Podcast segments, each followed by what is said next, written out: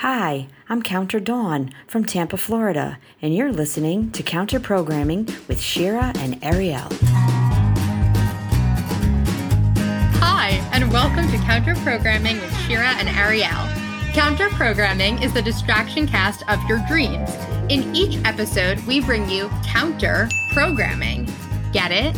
We focus on any we focus on anything with count or counter in the title. We want you to stay engaged with the news, coronavirus, protests, the movement to abolish the police. But for those of us who can afford to and need to take a break, we offer you this podcast. If you're new here, listen to this episode and then head on back to our past episodes. May we recommend that you check out our series on countertops? That is a superb place to start. Class is up. Wink, wink. it's time for our Negroni episode. Cheers! What does this daytime drinking party of two have to do with counter programming? Well, you'll find out shortly. Counties, we would love to hear from you about the counter topics that you'd like for us to explore. You can send us an email at counterprogrammingshiraariel at gmail.com or slide on into those DMs on Instagram at counterprogrammingpod. We know you have a favorite counter. We just know it, and we want to hear about it so that we can bring you an amazing episode on that counter. Before we jump on into our cocktail party, Ariel, how are you? Do you have a favorite cocktail? That is a great question. Since we decided to explore this topic, I've done a little bit of soul searching. You know, I'm going to be 28 in a few months. I have no favorite cocktail, and I just feel like when you're heading on into your late 20s, you're supposed to have a favorite cocktail. And my roommates say you don't have to have one. You know, you can like wine. you can you you know if if red wine is good for you, then that's fine. But I just feel like there's so many of those sitcoms, not even sitcoms, like Mad Men type shows that are like, hey, can I put a drink together? Can I mix you a drink? You know, and I want to have an answer to that. Madame, monsieur. Evening. What would you like? I'm feeling a little homesick tonight. I'll have a Moscow Mule. So I feel like everyone wants to have like the drink when they go to a bar that someone's like, you're like, I'll just have the usual. And then they bring you like a fancy drink. Yeah, so I would like to have an answer to that. So I am excited to explore today's episode. In researching, I came across some good options. So I'm pumped to share with our counties and to, of course, possibly receive some DMs from counties about their favorite drinks. Always love the DMs. Love the DMs. Shira, how do you how are you doing? How do you do? I'm good. I have some really exciting county news. Well, county related news. I got a step counter. Whee! Oh, it's Uh, pretty. Uh, yeah, it's it tracks everything, including my steps, my runs. It also tells me like when I'm stressed and about my sleep, which is fascinating. you wear it all night. Yeah. If you wear it all night, it'll tell you about your sleep. The Very government will know also. Yeah, I'm sure it's tracking it and sending it somewhere, but at this point, all of our information has definitely Yeah, it's fine. Yeah, it's it's too late for that. And I am seeing my two best friends, Zari and Zoe. I'm seeing them for the first time since March. And when we live in like during normal times, during precedented times, Ah, yes, miss ya. miss ya precedented time. we see each other two to three times a week. And so it's insane that I have not seen them since March. So we're going to have a social distance outdoor hangout. Yeah, I mean, times still aren't normal, but it will definitely bring like a small feeling of, of what life once was. So true. So counties, Shira just talked about a step counter, which is another plug for you to check out one of our past episodes. We did an episode kind of towards the beginning of this podcast, would you say? Yeah, I Um, think it was out on- after the countertop series. yes, I, it might have been the first one. Oh no, first we did the Count Dracula, then we did Ah, yes, yes, yes, yes. step counters, aka pedometers. So that's another episode for you to go check out, find out the history of pedometers, why we count our steps, and um, all that. Yeah, very excited to move on to this counter episode, this count episode. And still, the people don't know why Negronis. What is up with this drink? Okay. Well, this is a bit of a it's a short story long um that I'm going to tell. And so in April, county roommate Jenna and I decided that we were going to become cocktail connoisseurs and mixologists during quarantine. Yeah, we all had those things that we figured we were going to become experts in. yeah, I would not say we're um officially mixologists or anything, but we have improved.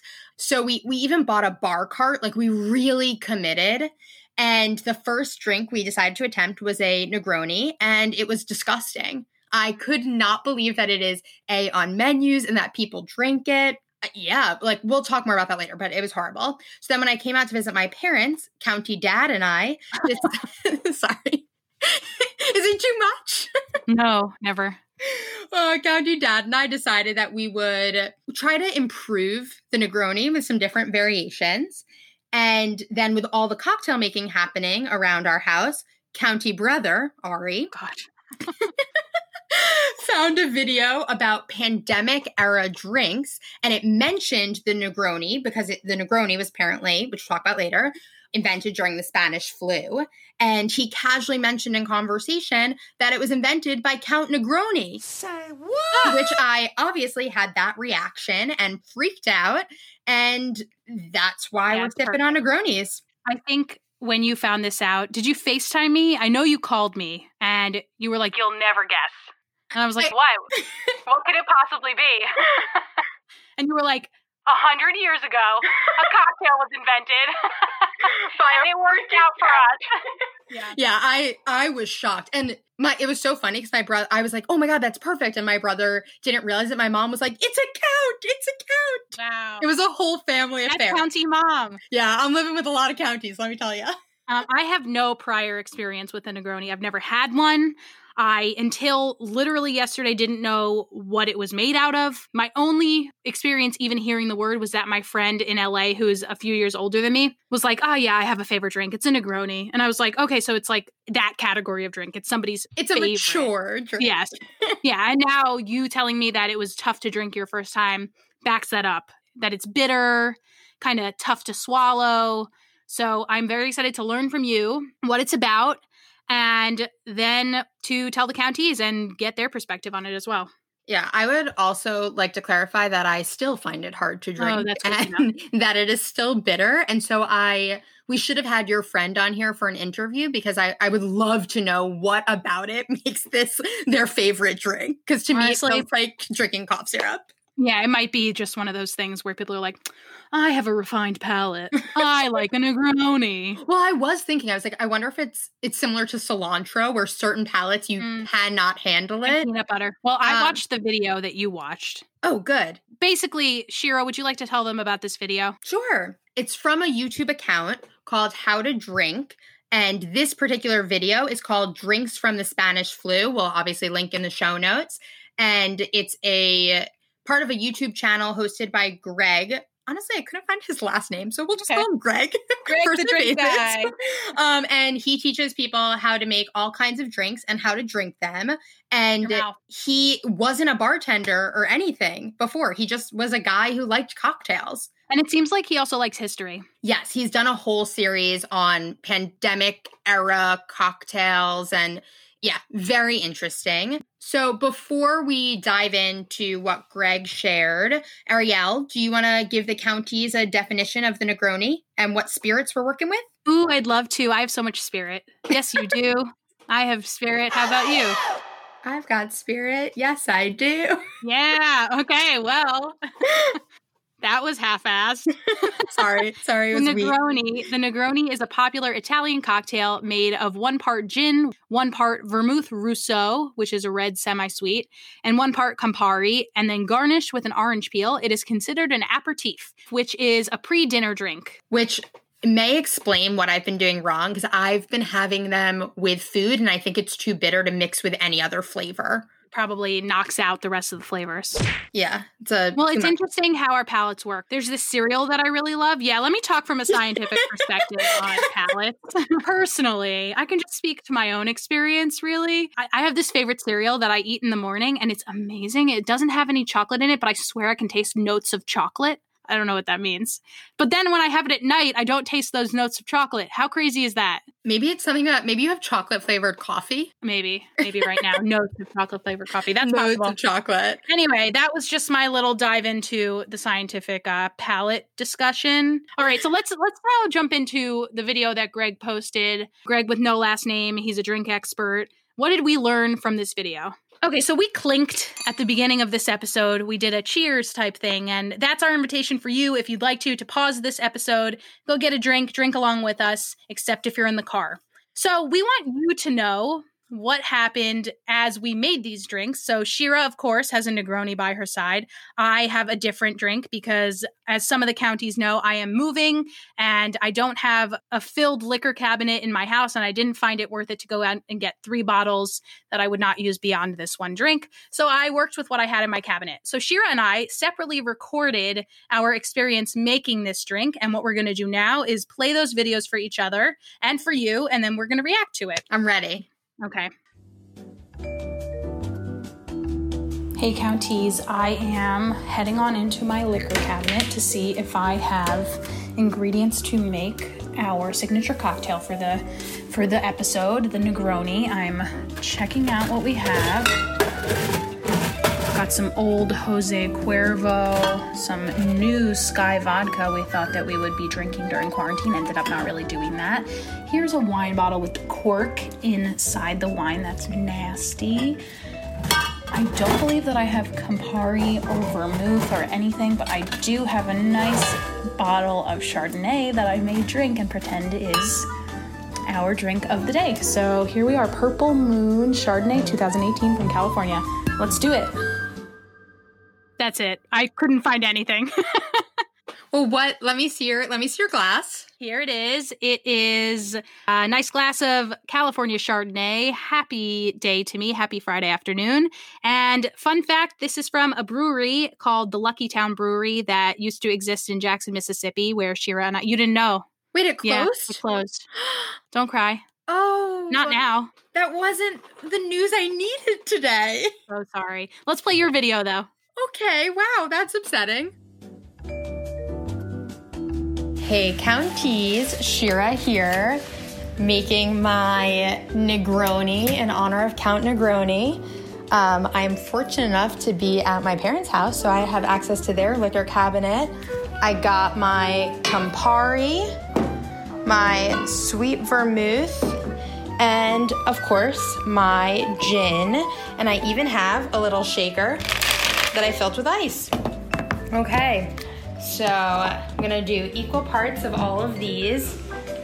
Normally, you're supposed to start with like the less important alcohol or like the chaser and stuff. So if you mess up, you don't waste alcohol. But the Negroni is all alcohol. So how do you choose?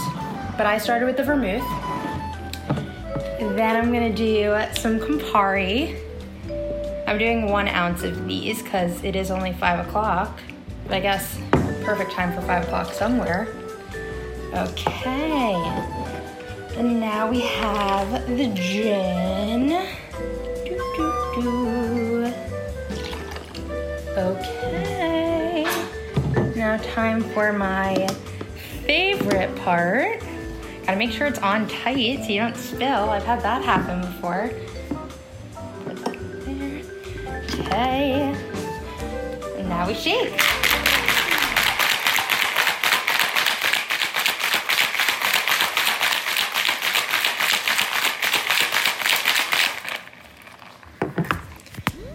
Okay, now I'm gonna go grab a nice big ice cube from the freezer.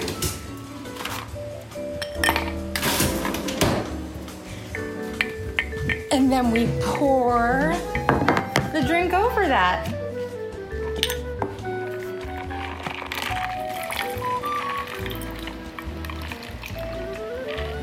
This must be like some ASMR stuff. Okay, and there you have it, a Negroni, and I'm ready to record with Ariel. Cheers. Wow. You have a career. Uh, You do have you a career. Do you think Greg will hire me if he needs an assistant? It would be rude if he didn't. I actually also have a cool cup. This was my great grandpa's, and he was a liquor salesman, and he actually was the first Jewish PBR salesman in the US. Wow. Yeah, isn't that? I learned that fact two years ago. Wow. So, Shira, very fun to hear about the way that you created your Negroni. How does it taste? It's still really bitter. This just this is never going to be my favorite cocktail. I'm more of a margarita girl, I would say. It just it's not for me. I've actually been replacing the Campari with Aperol to make it a little bit sweeter. But this Mhm. one I used Campari because I wanted to be authentic for the counties. For Greg. Um and for Greg. And the Aperol hey. ac- the Aperol actually does really improve it. Um, my dad and I have also been experimenting with mezcal, Ooh, interesting. Which gives it a nice flavor, but honestly, at that point, it's not the same drink. I'm pretty sure. right, right, right, right, right. yeah. What I was gonna do with my liquor cabinet was just put three alcohols together. That was gonna be my way of bringing my myself into this conversation. but it's like my options are old Jose Cuervo, as you know, wine with cork in the middle, or I also found wine that had like mold in it. Mmm, yummy. So those were my options. I decided to go for a bottle of unopened wine. I- I think you made the right decision Thank you. for sure. Should we dive into the history? Let's dive head on first, head on in. And Okay. also, let's say we are drinking while we Yeah, record it- this. In case anyone couldn't tell. it's like drunk history. Yay! Okay, so this is some of the information we learned about the Negroni from our friend Greg. Let's just go bullet point, bullet point. I love that. You start. Okay. You guys, the Negroni was created at Cafe Casoni in 1919 in Florence, Italy. Count Camillo Negroni was friends with the bartender, Forsco Scarselli, and the Count asked Forsco to make him his normal drink, but a bit stiffer. Stiffer. And you're on a first name basis with Forsco, obviously. With Forsco, with Greg. I make everyone a friend. The Count's normal drink was an Americano, not the coffee version of it. That was invented later, I think, in World War II, which has sweet vermouth, Campari, and club soda with a lemon garnish. But of course, he walked in and he asked Forsco, make it a bit stiffer. So, bartender Forsco replaced the club soda in Wait. the American Bartender County. County. Probably. Probably. If he could hear it now, I think you would like the the, the show. So Forsco replaced the club soda in his Americano with gin, and thus the Negroni was born. The drink became popular around Italy after And- that. Count Negroni even started his own distillery that bottled Negronis, which is still open today. But Greg did point out that it was a bit suspicious that a distillery opened the same year as the magical myth, that this is the way that the Negroni was created. So Greg's not totally sure that that is the way the Negroni was created, but he was also kind of like, you know, it's not on me to uncover the secrets of how the Negroni was created. It's on me to teach you how to make a good one. So we're not going to lose sleep over it. We we love a good story. We will link to that YouTube video in the show notes. Greg actually shares four different drinks. The first one is a grasshopper, and I learned something cool about the grasshopper, which is that there's almost no way to get green creme de menthe. Mm-hmm. Dement, I don't know how to say that. Um, so he just used a little bit of uh, green, what's it called? Food coloring. Well, I the thing that I was most fascinated by, I can't remember if it was this pandemic video or the one about pandemic drinks that I watched before, but he found this drink that was actually used as a more of like a cure Oh, for I the love Spanish flu. So it was like garlic and hot water and Oh, like yeah. but it also had alcohol in it. I can't remember what alcohol was in it, but I just thought that was fascinating. What a good I read- medicine.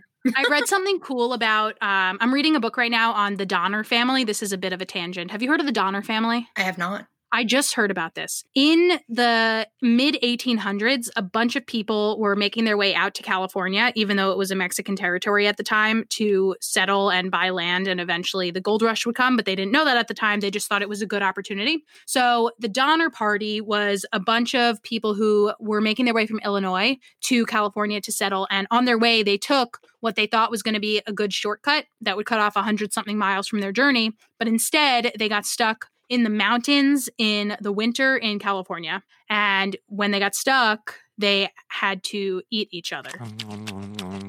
Oh, Yeah. So this is the story of uh, cannibalism in America. You may have heard of like Wow. as a I concept. have now that you're saying Yeah. it, I kind of have. Yeah. Um, so, but but what but why I bring that up is because they were saying that there were so many different myths as to what could cure diseases back then. So one thing that old prairie type families would do is they would boil a quart of water into a cup because they thought it made the water more potent as water, and they would drink it as if it was medicine.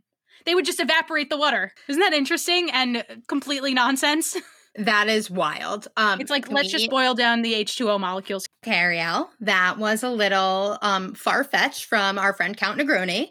So I'm going to dive back into him if that's okay. You're gonna dive into him, okay? Ooh, I'm about to dive in.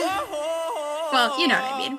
So on Gin Foundry, the website about gin, I found a little more information about our friend Count Negroni himself. And so Camillo, do you think, I think Camillo. you think, I think Camillo? But it's two L's. I know, but it's not Spanish. I don't know. Okay. So Negroni was a real Please character. weigh in counties. Yes, please let us know. Um, he traveled around America while he was in his 20s and he lived like a cowboy. Yeah. he also lived in London, which could be why he liked gin so much, um, since gin often comes from London. And maybe that's what even inspired the Negroni. Cocktail historian David Wondrich found that Camillo Negroni was born on May 25th, 1868, to Enrico Negroni and Ada Savage Landor, and he died in Florence on September 25th, 1934. According to Gary Regan's 176 page book all about the Negroni, that's a lot of pages dedicated to this drink. Insane. Camillo's status as a count is questionable, but but his grandfather Luigi Negroni was a count. So I don't know. It sounds to me like he might have just been like, okay, my grandpa was a count. I'm a count. For our purposes, he's a count. He's for sure a count, just For like sure. you and I are. Exactly.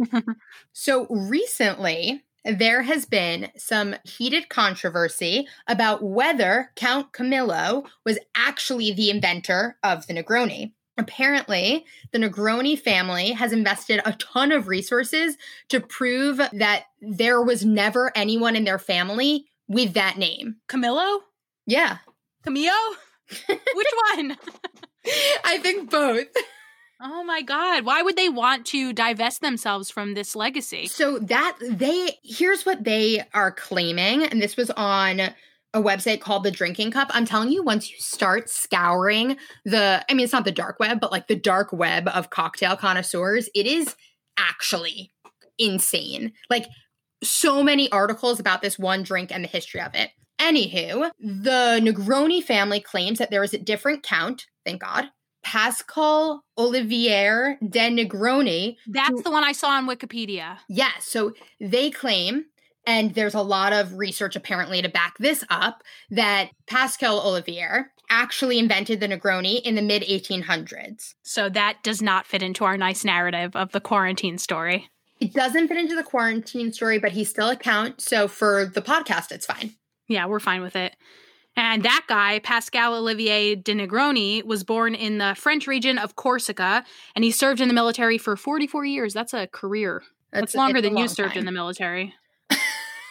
Um, so during the, of course, I, I assume you saw this on Wikipedia as well, but during the Franco-Prussian War, he was stationed in the town of, oh, I'm not going to pronounce this one correctly, Luneville. Luneville. And from there, he wrote a letter to his older brother in, in the 1870s saying that the officers in Luneville loved his vermouth based cocktail that he had invented in Senegal. And so a lot of people think the vermouth based cocktail was actually the Negroni. And mm. apparently, he had been stationed in Senegal like 20 years earlier. And that's where he got married to his wife and he had invented the drink for as a celebration for their wedding. Whoa. So let me just get this straight. Greg says, the YouTube star says that the Negroni was invented by Camillo Negroni, who was walking around Florence and he was like, I want the Americano, but stiffer. Well, and to clarify, a lot of people say that story. Okay. Like that's the story about the Negroni distillery, I believe, and that's like the story told all around Italy. But then the family, the Negroni family, says, nope, no Camillo. It was this other guy, and he invented it way before, Mhm. and he invented it to celebrate his marriage. Exactly. That is very interesting. And ultimately, does it matter? we still got the drink. Right. I think the the Camillo story is a little cuter, some might say. He seems like more of a character. Yeah. But, I like that there's epistolary evidence that the other one exists. Well, there were a few letters. Like all of the Right. information on the drinking cup was based on letters. There was letters to his brother. There was another letter that I guess he had written about the wedding where he talked about it. So uh, their claim seems to be very valid, but I do think it I mean history from from those times, I feel like news traveled so much slower. It's not like today with social media, so it's hard to and we still run into issues like that today with like right. people claiming credit for things. So Yeah, the thing is, there's no real reason to claim credit. It's not like they get credit or uh, royalty. It's not like they get royalties every time the drink is made, you know?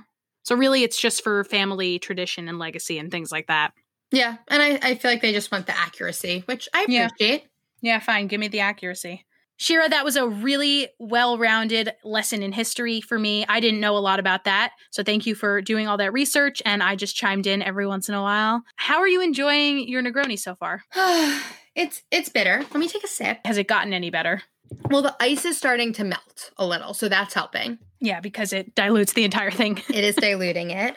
Um, do you see my big ice cube though? oh, yeah, sort yeah, of. my dad makes these big ice cubes because they're. I, I forgot what makes them better. It's like less melting. Well, Greg was like doing that too. Yeah, that's what us real cocktail connoisseurs do. Tell me about your first Negroni. Okay. Well, as I told you, County Jenna and I, we decided we were going to become cocktail experts. We made some Negronis.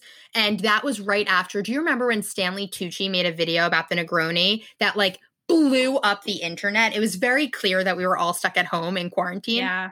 And everyone was reposting the video. So I was like, oh my God, what is all the hype around this? And as I mentioned, it tasted like cough syrup. So Why do people pretend these things? I, I really that is something that blows my mind. But I put out a poll on Instagram when I made that to see if everyone else knew that it tasted like cough syrup. And 75% of the people who responded said yes. And the other 25 who said no, I'm not sure if they were saying, no, I didn't know it tasted like cough syrup, or no, you're wrong, it tastes good. Hmm, hard to say. Right. I mean, if it is the the latter, I'm more concerned That people just enjoy. that they think it tastes good. Right. Yeah. Like it's okay if you didn't know it tastes like cough syrup. Okay, counties. We hope you're enjoying your drink. I think we should do a little toast, Ariel. Yeah, I think a toast is definitely in order. We are recording this episode on June 19th, otherwise known as Juneteenth, and that is a day of celebration in the USA. It's the day that in 1865, the last enslaved folks who were in Galveston, Texas, were freed from slavery. And um, since then, it has become a holiday across the United States, not necessarily in a national sense, but people recognize it all over. And today, especially in 2020, after weeks and weeks of protest and racial unrest and lots of other things going on in the country, it seems like more and more people are recognizing it. So we wanted to do the same thing. We do recognize that, you know, we are white folks who are doing that. We want to acknowledge that, but also we would be remiss if we did not celebrate along with our black friends. Yeah, no, I think that is a perfect toast. And I hope that this toast is a symbol of freedom for everyone and working, And- wor- working towards freedom for everyone. Yeah, and just a commitment to the change that we hope we will continue to be a part of, and another reminder of the commitment that we've made to be allies and to be there for the fight by donating money, by reading books, by talking to our friends and family, and by celebrating along with our Black friends when there are positive moments to celebrate. Cheers. So let's all raise a glass. And I wish I could clink with you. I know. I wish I could clink with you too. I'll just go. Daniel can make it seem like we clanked. So two counties and to celebration and happy Juneteenth. It really is getting better as the ice melts. Maybe I just have to be more patient with it. Thank you all so much for tuning into the show today. A reminder that we need your Apple Podcast reviews. It helps with the algorithm or something, which means that more people can find us and listen to us be weird and talk about other counter related content. Counter related content. That's hard to say. for each review we receive on Apple, we're donating $2 to the Equal Justice Initiative. If you've been thinking about leaving a review but haven't done it yet, now, wait. Now, now's the time. Go, go, go. At the beginning of this episode, you heard from County Dawn, who introduced the show. Hi, Dawn. Hi, Dawn. You can share your voice with the Counter World too. All you have to do is send us a voice clip to counterprogramming Shira Ariel at gmail.com. Shira, what should that voice clip sound like? I thought you'd never ask. Hi, I'm Shira from New York, and you're listening to Counter Programming with Shira and Ariel. Wow. It's so easy. It's so easy. Everyone can do it. We will catch you back here next week as we dive into another count or counter related topic for counter programming. Any idea what we should talk about, Shira? Should we finally do Count Olaf, or are we over him? No, let's do count. Okay. Olaf. I don't know.